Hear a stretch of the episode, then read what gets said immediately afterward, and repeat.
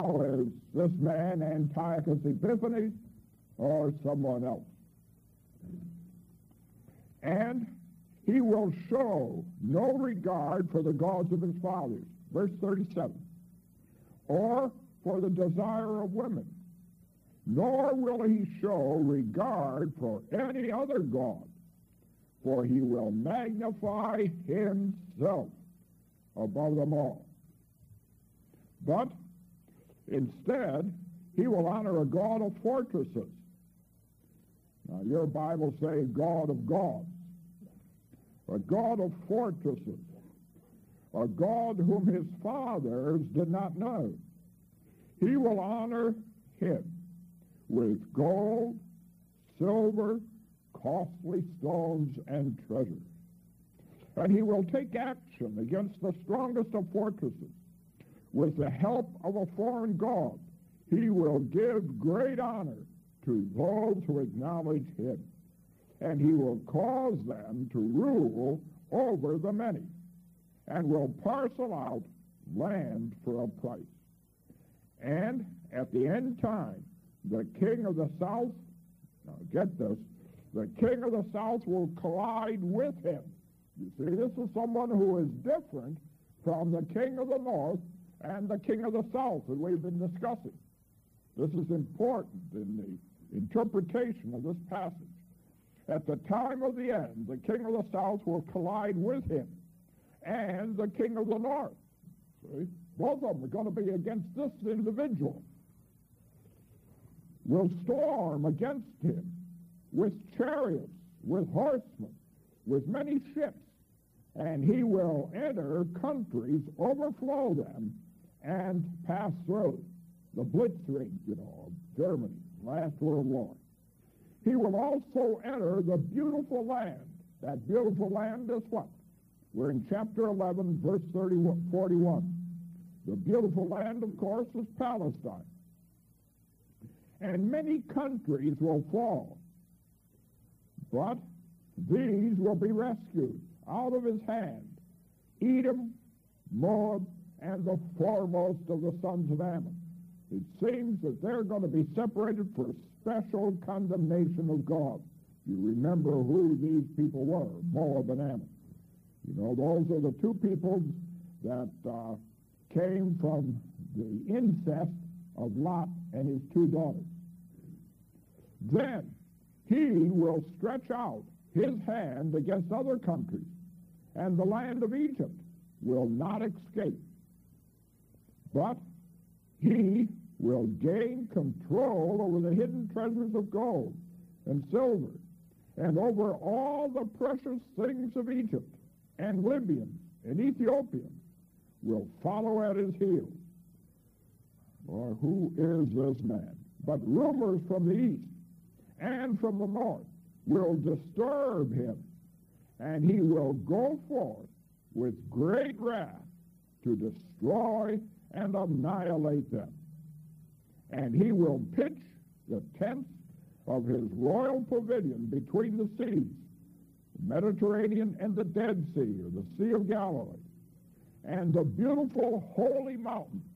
Yet he will come to his end, and no one will help him.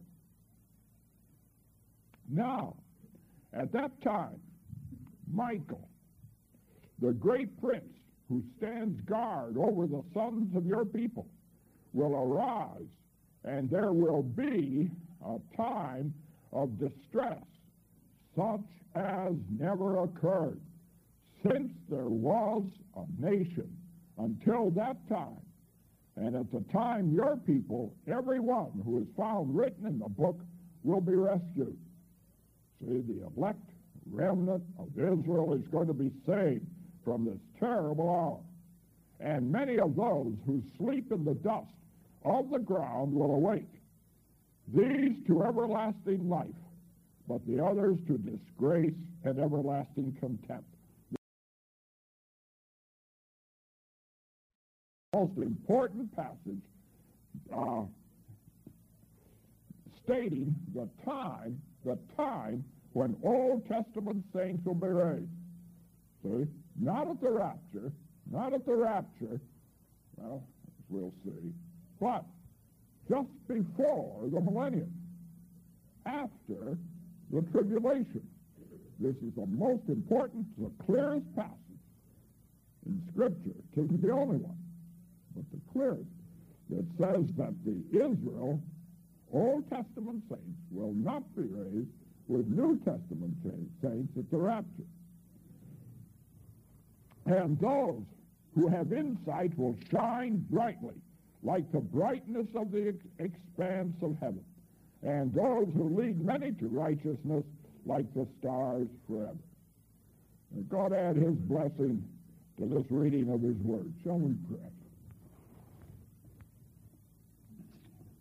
Our Father, as we come before thee, Lord, this morning, we realize we're dealing with a passage that's prophetic, a passage that's still, even from our vantage point,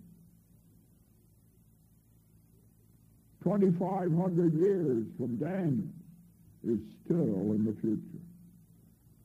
Lord, there are many things that are intentionally vague ambiguous.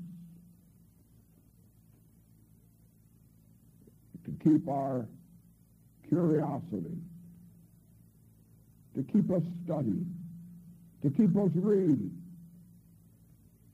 to strengthen our faith and trust in Thee. But Lord, help us this morning as we seek to study this passage, to get some concept of what you have revealed to us is this man, this willful king, who is going to oppose all that is called God and set himself up as God, but only for a time, that he'd be destroyed with the glorious second coming of thy Son, with the brightness that far exceeds that of the sun. Lord, keep us from that day, we pray. Keep us loyal to thyself. Bless each one who is here this morning, we pray. Bless us as we study and meditate thy word. Oh, how we thank thee that in these days of difficulty, this uncertainty, Lord, what we see that is destined, decreed for this world in the future, that there's still a sovereign God and that all is in the palm of his hand in absolute control. Bless us as we study and meditate upon this passage. In thy name we ask it. Amen.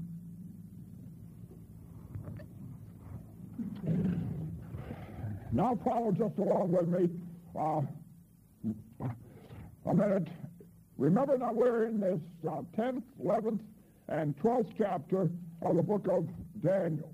And these three chapters, these three chapters form one unit. These three chapters form one unit. We saw how that in chapter 10, how that in chapter 10, we have the prologue, we have the preparation. Remember that prayer of Daniel and uh, how that the answer of that prayer was hindered uh, by the prince of Persia, and how that uh, Michael came to help the angel to bring the answer to Daniel. And and show Daniel show Daniel what was happening in the heavenly in this invisible world above us. A world populated with angels good angels, evil angels. Angels governed and dominated by Satan. Angels governed and dominated by Christ. And they are clashing. The opposition that the people of Israel were going to receive and were receiving in Palestine. Zerubbabel had returned to remember, and uh, how that uh, Persia had issued a decree stopping the building of the temple.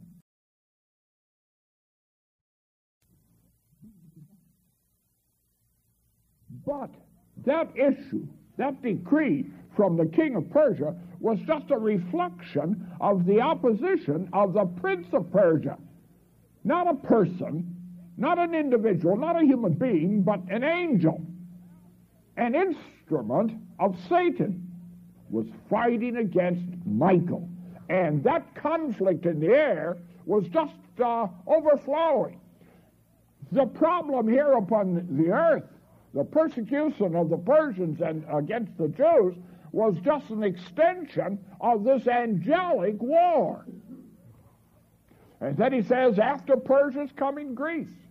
So this whole chapter now, uh, 11, is an extended revelation. And he says that this revelation is true.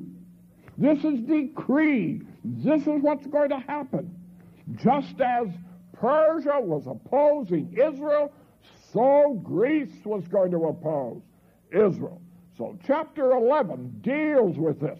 Then when you come to chapter 12, you remember in the first few verses of chapter 12, it says, Now at that time Michael, the great prince who stands guard. So it's all one. Chapters 10, 11, and 12. We saw how the chapter 11 was divided. Uh, quite easily, verse 2 deals with Persia. Verse 2 deals with Persia because we're explaining, we're developing this time. We're developing this time between Daniel and the coming of the Lord Jesus Christ. Between Daniel is what we call more or less the 400 silent years. This whole prophecy now is describing this particular period. It was a time when the heavens didn't open. It was a time when God didn't uh, speak to Israel. There was no Old Testament prophet. There was no Old Testament book written during this period of time. But you have this great chapter 11 of Daniel that still shows, still proves that God is sovereign, God is protecting the people, and although there is no book written, heavens don't open, nevertheless, God has foreseen this whole period of time. And it was interesting that in the third century AD, Porphyry, or sometimes you see it Porphyra, a pagan, a pagan historian and philosopher, saw that chapter 11 identifies itself with the history of, of the, uh, the history of this period of time. The history divided primarily between the, the two, Egypt and Syria. Egypt, the king of the south, Syria, the king of the north, and how that they fought for the control and dominion of Palestine. Because Syria needed Palestine as a buffer against Egypt, Egypt needed Palestine as a buffer against Syria, because these were the two dominant powers. And it's continuing right straight through to 1979. You have exactly the same problem today. Uh, and poor little Israel is right in the a shuttlecock, a little football, ping pong ball right in the middle, and it's being kicked both ways. And it is today. And it is today. But he shows, he gives you this, this chapter, to encourage and to strengthen the Jews during this whole period of time. Now, with chapter 11, verse 3 and 4, you see, verse 2 deals with Persia. Verse 2 deals with Persia. It was mostly all past. It said the three kings are going to come, then the fourth. That fourth king is Xerxes. The fourth king is Xerxes, the Ahasuerus of the book of Esther. Uh, now, starting with verse 3, you have that uh, uh, Greece. And it says that this power is going to come. Now you remember that this is just an amplification and enlargement of chapter 8. You remember chapter 8 dealt with the ram and the he goat. Now he's developing a little bit more. He's filling in the details. This is a principle. You'll see this all through your study of the Bible. They like to state a fact very briefly, succinctly, and then a little bit later on they amplify it. You've seen this in chapter 2. You saw it in chapter 7. Uh, and uh, here again, it's doing this all through this book of Daniel. And then it mentions that there is going to be a great king and that he's going to die. Of course, that great king is Alexander the Great. And the, his whole empire, the whole known civilized world around the Mediterranean, down into India, uh, was divided not to anybody in his family, but among his four generals. Among his four generals. Now, the two that we're interested in is uh, Ptolemy, Ptolemy of Egypt. Ptolemy of Egypt. Now, after verse 4, beginning with verse 5 and on, you have the king of the south and the king of the north. The king of the south is the uh, dynasty of the Ptolemies of Egypt. The dynasty of the Ptolemies of Egypt. The king of the north is uh, the dynasty of the Seleucids or Seleucus. Um, it's been mentioned various ways, but it's same people. Uh, and there he's the king of the north. He starts out with Antiochus the first and Ptolemy the first. Uh, and so that continues now, that continues through verse 20.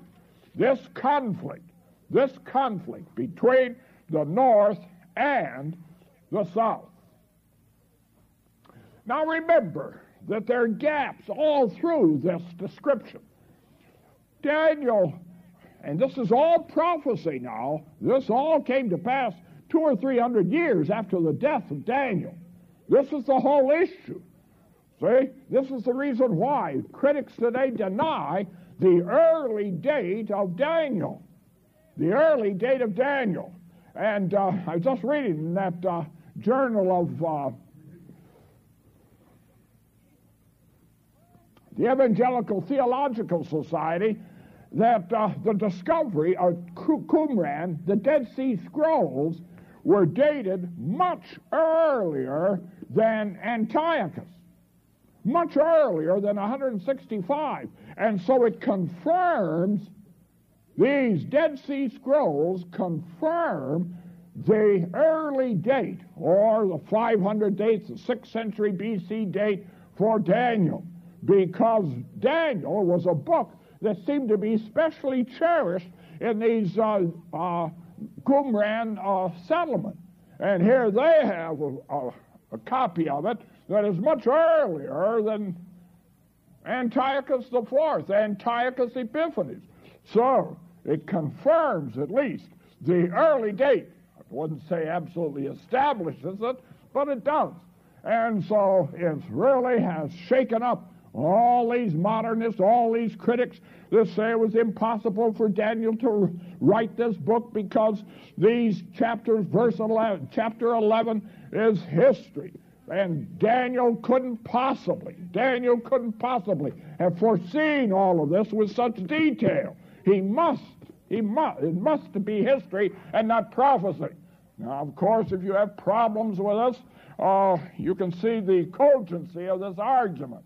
But, if you believe in a sovereign God, in an almighty God, in a miracle working God, well, there is no problem in recognizing the uh, miracle in word, the prophecy. But Daniel wasn't intended to write in detail all of this. He's just interested in these cardinal principal events. See, it's not a detailed history but just the principal events that uh, between these powers and these powers and Israel. Beginning at verse 21, beginning at verse 21, you have the history of Antiochus Epiphanes. Antiochus Epiphanes. And in his place, I believe some of your Bibles say a vile person, uh, uh, the Bible I'm using, New American Standard, says a despicable person. Now, from 21 to 35, he's dealing, he's dealing with Antiochus Epiphanes. Egypt had become weak politically, militarily, and so that Syria had become strong politically and militarily. And Syria had taken, had conquered Egypt. So when it conquered and defeated Egypt, then Palestine fell into the hands of Syria. Palestine fell into the hands of Syria. Syria made an attack on Egypt to completely destroy Egypt. It was thwarted, as we saw in the last few verses uh, last Friday, it was thwarted by ships from Kittim. Kittim is Cyprus. Kittim is Cyprus. The Roman government didn't want Syria to become too strong in the Middle East. Rome was just becoming a power to be reckoned with. So it sent an army from Cyprus down to Egypt and destroyed Alexander, uh, uh, Antiochus. Antiochus going back to Syria through Palestine uh, his spleen, vented his spleen against the Jews. He hated the Jews. And he said this Jewish uh, religion, this Jewish people must be destroyed. And so when he went through, he put an, an image of the god of Zeus in the temple. Back in Palestine, back in Jerusalem, he sacrificed a pig on the brazen altar and sprinkled the blood through all the furniture of the temple, thus desecrating, thus desecrating the temple and destroying the service. Then he issued a decree, he issued an edict saying that the Jews could not worship their God. They had to start integrate with the uh, Arabs, with the people, with the Syrians, and so that they would cease their distinctiveness. Now, this is given to us. Uh, follow me here. This is given to us in verse 31 to 35.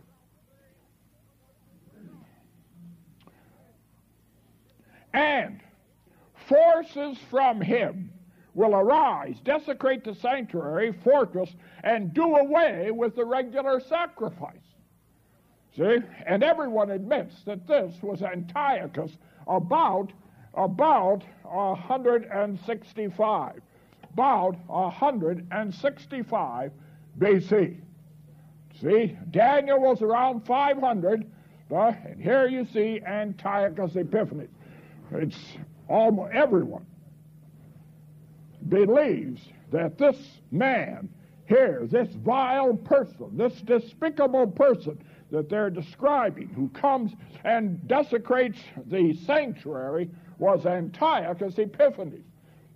And then immediately after him, you remember, there was the Maccabean rebellion, a few years of independence until that broke down and they called Rome in at 63 BC. And by smooth words, verse 32, he will turn to godliness those who act wickedly toward the covenant of thy people, who know their God will display strength and take action. And those who have insight among the people, those who understand what Antiochus was doing, will give understanding to the many. Yet they will fall by the sword, by the flame, by captivity, and by plunder for many days. Now, when they fall, they will be granted little help. Verse 35 And some of those who have insight will fall in order to refine, purge, and make them pure until the end time, because it shall come at the appointed time. So now at the end, he says, he gives you the explanation of why, why God was permitting Antiochus to come in. It was through persecution he was going to purge Israel. Now that's a key. This is extremely important. That all of this time now, uh, because there was going to be opposition between Gentiles and Jews, and God was sovereign and permitting this persecution, was permitting Antiochus to come in and desecrate the sanctuary. And this was going to continue till when? Get that? Unto the end time. So there's an indication in the narrative itself, indication in the narrative itself, that this goes beyond, this goes beyond the time of Antiochus Epiphanes. Now you who have just the ordinary Bibles, without uh, paragraph divisions and subject headings, verse 36 follows immediately verse 35. But who is this willful person of chapter 36, of verse 36? Then the king, then when? Look at verse 35. He says that this is going to continue. The Michael is going to war against the prince of, of Persia, against the prince of Greece. There is going to be a clashing of Gentile and, uh, and Jewish forces. And this is under the sovereign plan and decree of God, and it's to purge Israel. It's to uh, persecute Israel. It's to bring Israel into unto repentance. And this is going to continue to the end time. And now, from our vantage point of nine, 2,000 years since the Lord Jesus Christ, 2,500 years from the time of, of Daniel, how true this is. There has been no lasting peace in Palestine, and there isn't today. The peace that they're enjoying is a very tenuous peace. This is going to continue. and he says now, until the end time, then the king. Who is this king? What's the then? I take it that this then is dealing, is dealing with, as we saw last time, the times of the Gentile. It's dealing with that end. It's dealing with these events immediately preceding, preceding the coming of the Lord Jesus Christ. You have Daniel looking here. Antiochus Epiphanes comes in about here. Then you have the Lord Jesus Christ coming, offering the kingdom. The Jews reject him and crucify him. Then you have this whole mystery, the whole church age, 1979 years. Then you have, as you saw in Daniel 9 and previously, you this tribulation. This tribulation, a period of seven years, the 70th week of Daniel 9. Then you have Christ coming and to establish his kingdom. And this is the times, this is the times of the Gentiles. You remember the time of the Gentiles began back here when God delivered Jehoiakim into the hands of Nebuchadnezzar in 606. And it's continuing right up to this. And so we're dealing now with this period of time. In other words, that there is a gap between, between what Daniel saw. Daniel saw enlightened and capacitated by the Spirit of God. He saw this history just in outline up to Antiochus Epiphanes, to verse 35.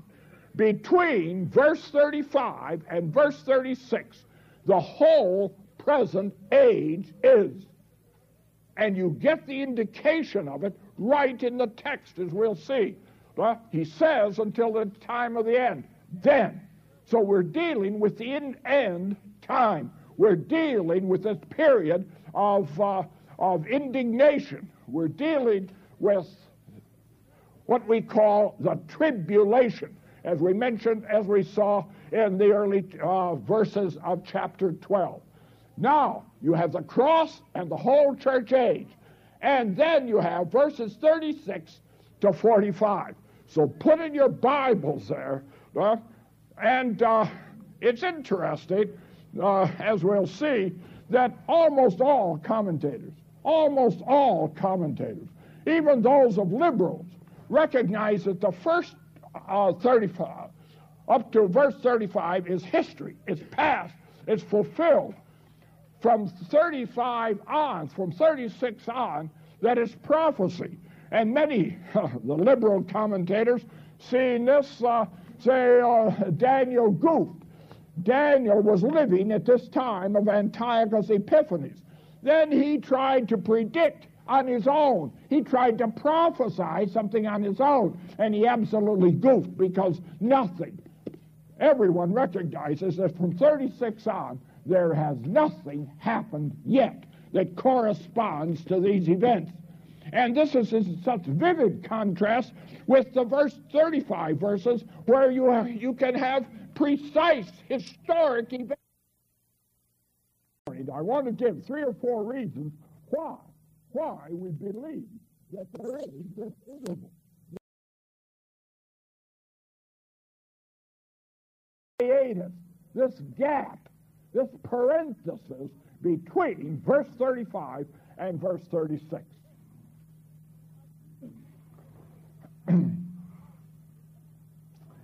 now,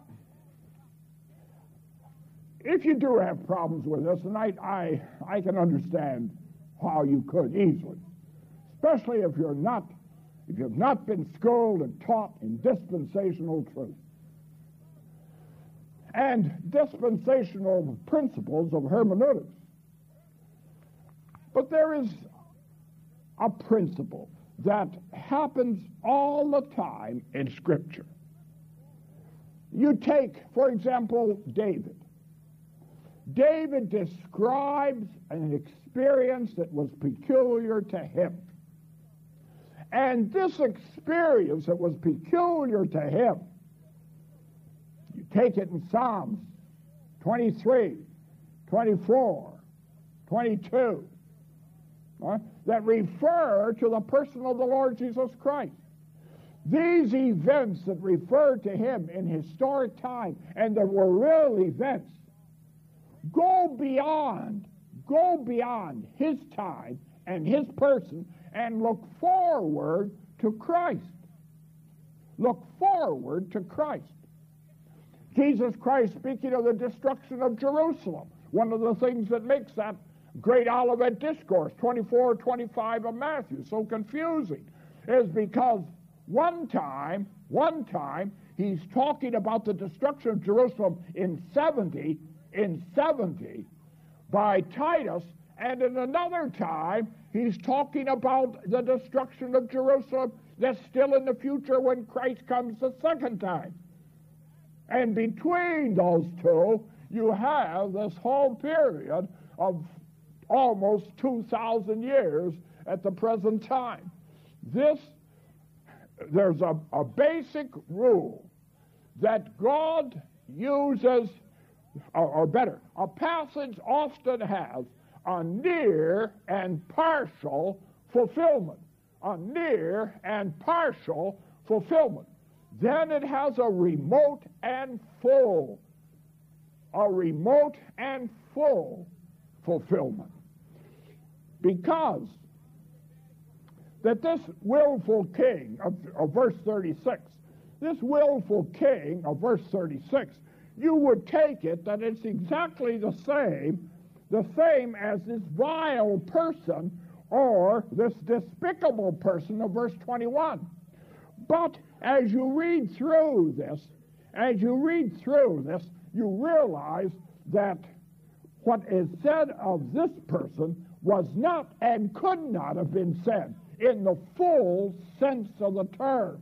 If you're going to take the scripture in its natural, uh, literal interpretation, its normal, natural interpretation, you must realize that what is said here, what is said here of uh, this man, it was not said at any time of Antiochus Epiphanes, although Antiochus Epiphanes was an antitype right, of the Lord, uh, of the Antichrist. Who is this person? As we go through here, we'll see that uh, this individual, this willful king, was not Antiochus, but was the Antichrist. Daniel foresaw Epiphanes, and Epiphanes was just uh, a type of this one who was to come, who is to be destroyed by the person of the Lord Jesus Christ.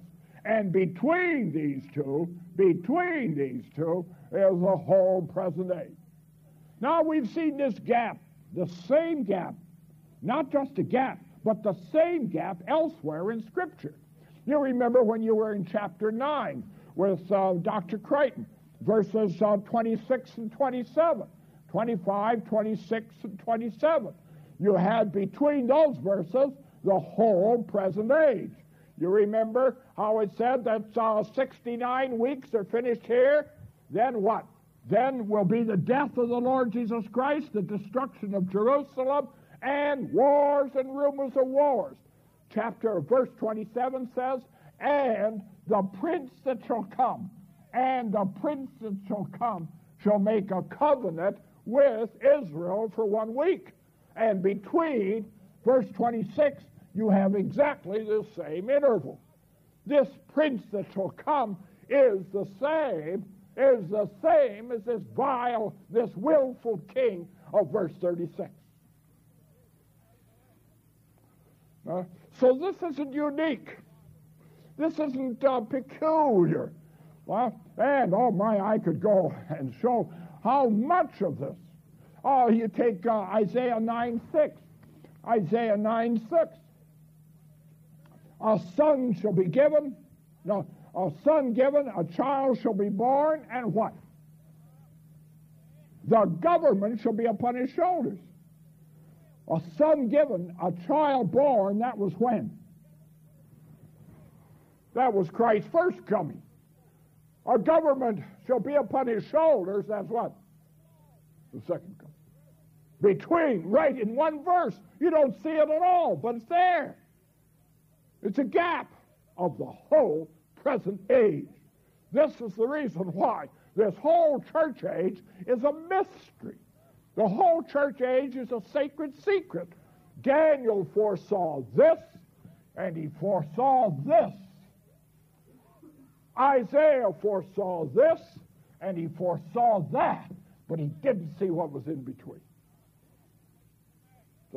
That had to be that way so that the Lord Jesus Christ could make a bona fide presentation of the kingdom to Israel. So they would be absolutely free to either reject or accept Christ as the Messiah, as the King, and establish the kingdom. It couldn't possibly be foreseen. It couldn't possibly be known. Otherwise, when Christ offered the kingdom, it wouldn't be a bona fide offer because it was already a closed issue that they were going to reject. Now, some of you are taking notes. Let's look in now. I'm going to spend the rest of the time uh, in mentioning three or four reasons, four or five, why we believe, why we believe that there's a gap between 36 and 37. I mean, 35 and 36. And as we give these reasons, it'll give us an opportunity to explain the principal truths the principal truths of this section. And that's the reason I do it. First, reasons for believing that there is an interval a gap, a parenthesis, hiatus between verses 35 and 36. I've already given you one, that it's a principle in Scripture. Uh, that this gap, we've seen it. This isn't a unique. There are many other illustrations in Scripture. Isaiah 9 6, Daniel 9, 25 to 27. The same gap, same time is, is indicated. It's a principle of Scripture to give a partial fulfillment, a near partial, and then a remote complete fulfillment. This is the way God works. You have many, many. It happens with the city of Jerusalem, it happens with David. Now, one, Hebrew scholars admit, I'm no Hebrew scholar, but Hebrew scholars affirm that there's a natural break, a linguistic break between verses 35 and 36. There's a change as far as style and form is concerned. There's a literary break between verses 35 and 36. Second, all scholars, ever since Jerome and on, even those that are amills, like Young, all of them admit that from verse 36 on is not history. 36 on is prophecy. Now, this is important because of the unanimity. No matter what your millennial view may be, they recognize that verse 36 is not history. Verse 36 and on is prophecy. Third, this willful king, this willful king is a new element. We tried to bring that out when we were reading. In verse 30, it says that the king of the south and the king of the north are going to attack him so that he is not one of the kings of the south. He isn't one of the kings of the north.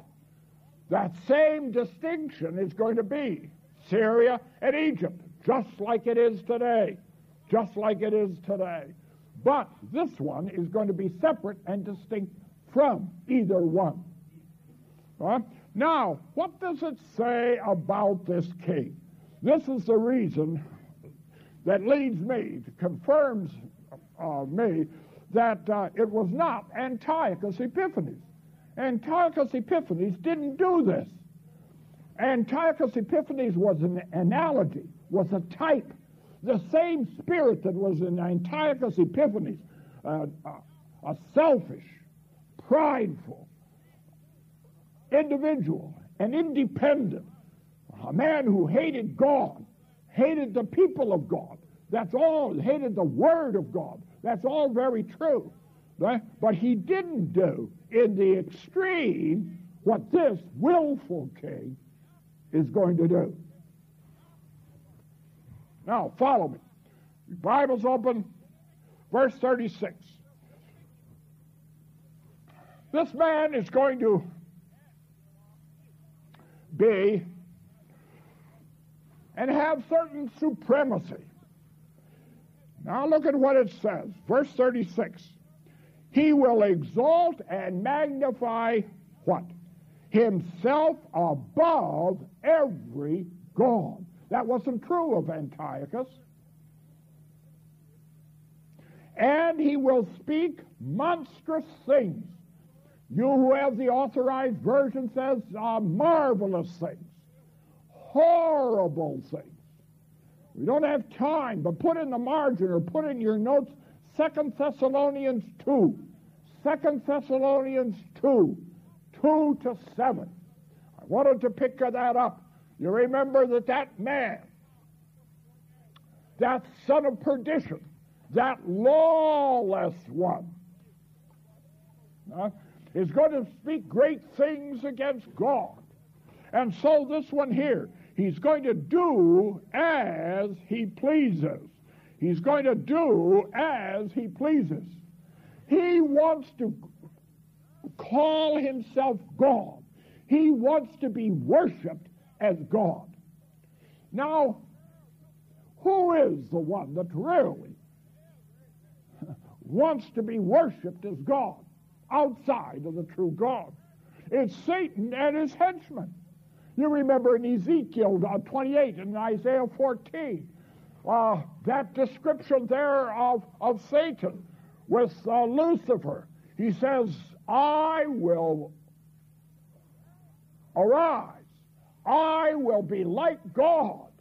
He wanted to be worshiped as God.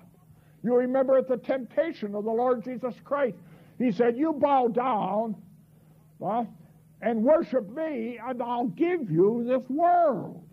He wants to be worshiped. And this is the characteristic of this individual. The same as the lawless one of Second Thessalonians 2. I take it that he's the first beast of Revelation 13. He's the first beast of Revelation 13. He's what we call the Antichrist.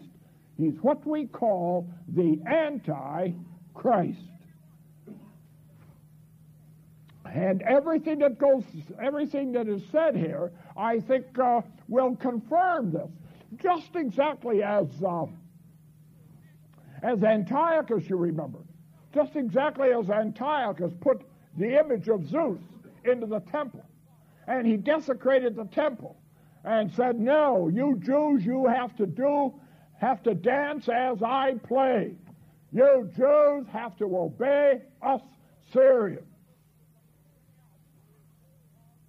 Uh, just so this one is going to put, you remember the second beast of Revelation 13 puts an image of the first beast and commands everyone to worship that beast.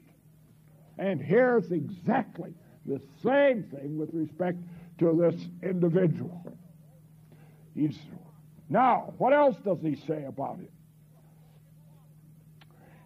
And he'll speak monstrous things against God. He'll speak horrible things against God, that there is no God. And this is exactly what people are saying today, that God's dead. He is, doesn't have any sovereignty, but that he isn't a kind and just and loving and God. Uh, I am, I am God. Now, until we see now that his power is limited until the indignation is finished. This indignation is this time, in a general sense, this whole time of the times of the Gentiles. In a strict and narrower sense, it's this tribulation period. So he's going to, it marks it as the time of the end this time of the indignation, this time when Christ will come, this time when there'll be a resurrection of the Jews, chapter 12. So it places it now at a definite time, and that he will come to an end.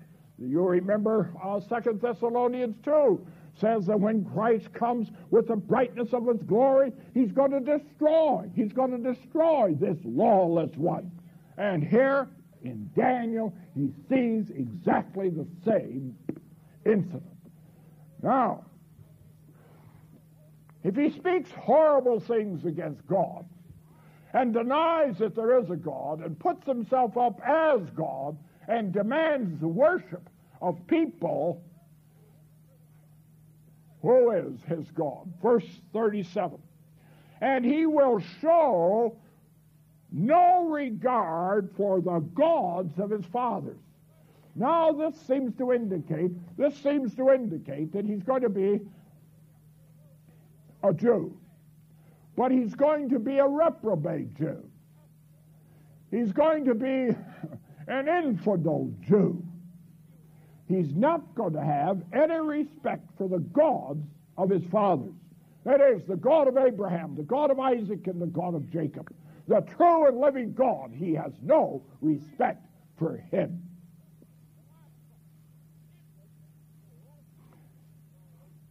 Now, he goes on. Or for the desire of woman. Or for the desire of woman. Now, what does this indicate? The desire of women, all through the Old Testament, is a, a phrase based upon Genesis 3.15, that the seed of the woman would bruise the head of the serpent. Every faithful Jewish maiden desired and longed to be the mother of the Messiah, the mother of the liberator, the mother of Christ. And so, what is said here that this individual is going to be an apostate Jew. He isn't going to respect the true God of the Jewish people. And he is also going to be opposed to the person of Christ. Also opposed to the person of Christ because he has no respect for the desire of women. What was the desire of women? The desire of, of, women was to be the mother of the liberator, the mother of Christ, the mother of the Messiah. So he's going to oppose both God and his son. Both God and his son. In 1 John 2 2, put this down there. 1 John 2 2. John says, Who is the liar?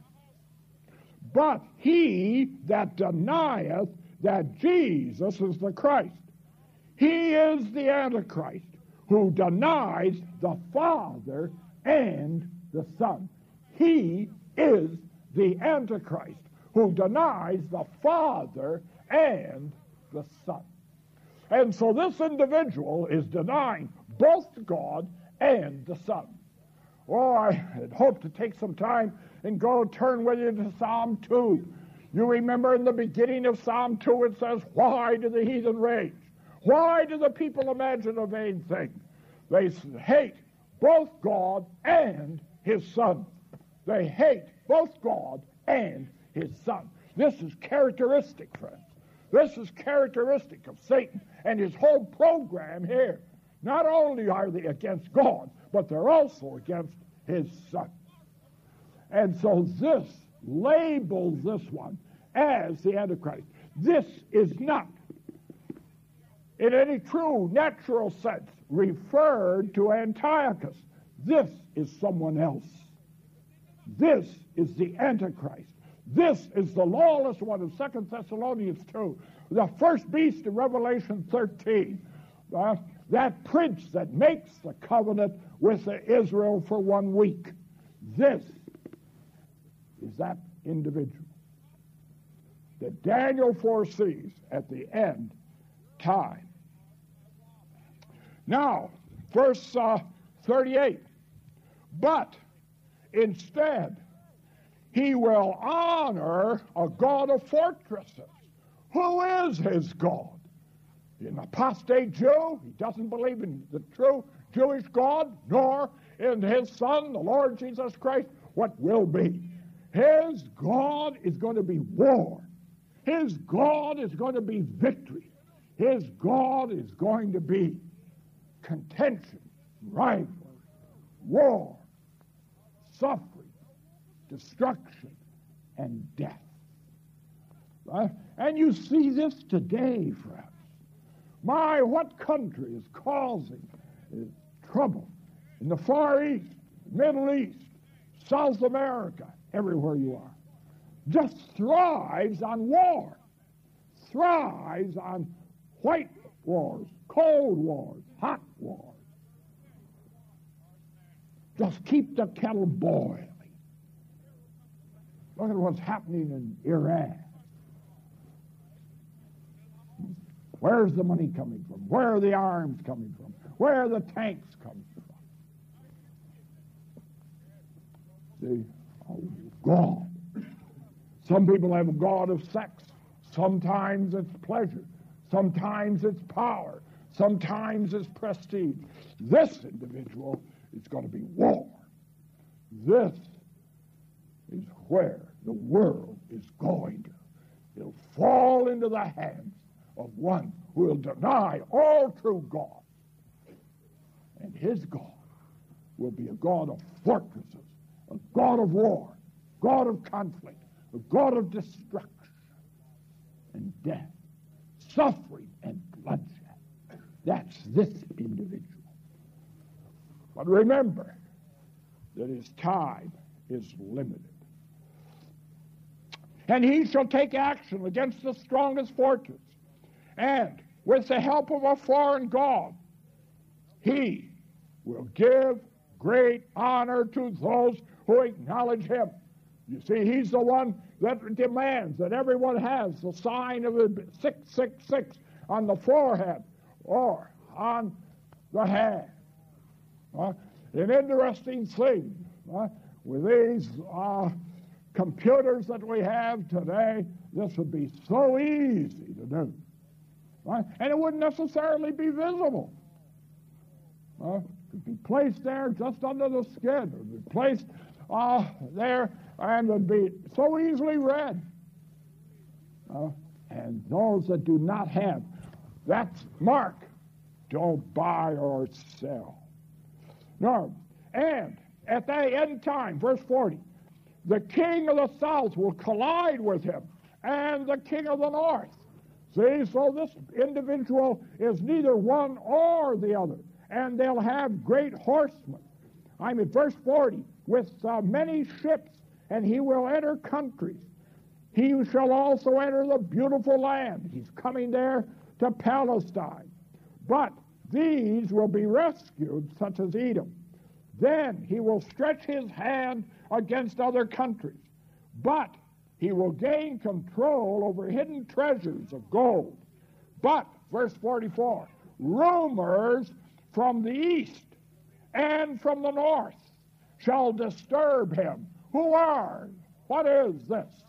You turn to this chapter 16 of the book of Revelation, verses 16 and 17, and you remember how that there will be three demons come out of the abyss, and these demons will encourage, encourage Gentile nations to gather their armies to Palestine. You remember how that the river Euphrates will dry up and 200 million from China and Japan from the Far East will direct their armies into the land of Palestine. Russia will be there. And it's interesting the conflict and the rivalry between uh, Russia and China even today. This is exactly what Daniel saw, exactly what Daniel saw 500 years before Christ. That these would all come, and these make up that great battle of what we call Armageddon. That great battle will be in the plain, start in the plain of Israel and come to its climax in the city of Jerusalem. They have one purpose, one goal in mind, and that is to destroy Israel, to completely push Israel into the Mediterranean Sea, to just kill every Jew. And it looks like they're going to be successful. But just at the time when they feel that victory is in their grasp, then the Lord of Lords and King of Kings, chapter 19 of the book of Revelation, will come. He'll destroy this Antichrist,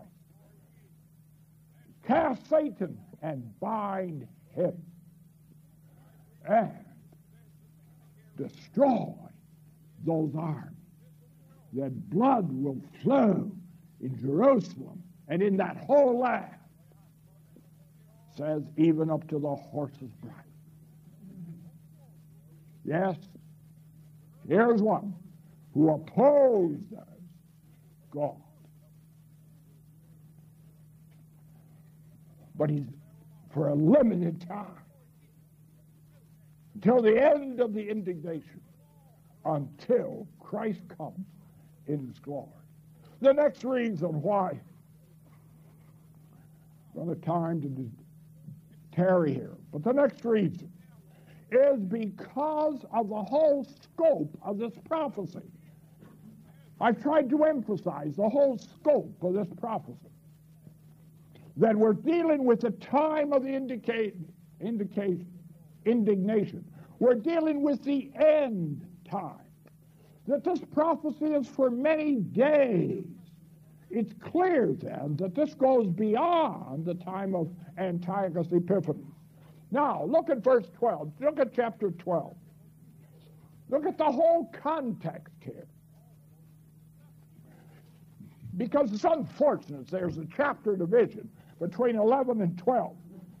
Verse chapter 12 fits right on to chapter 11 and should not have any division. Now, at that time, at the what time?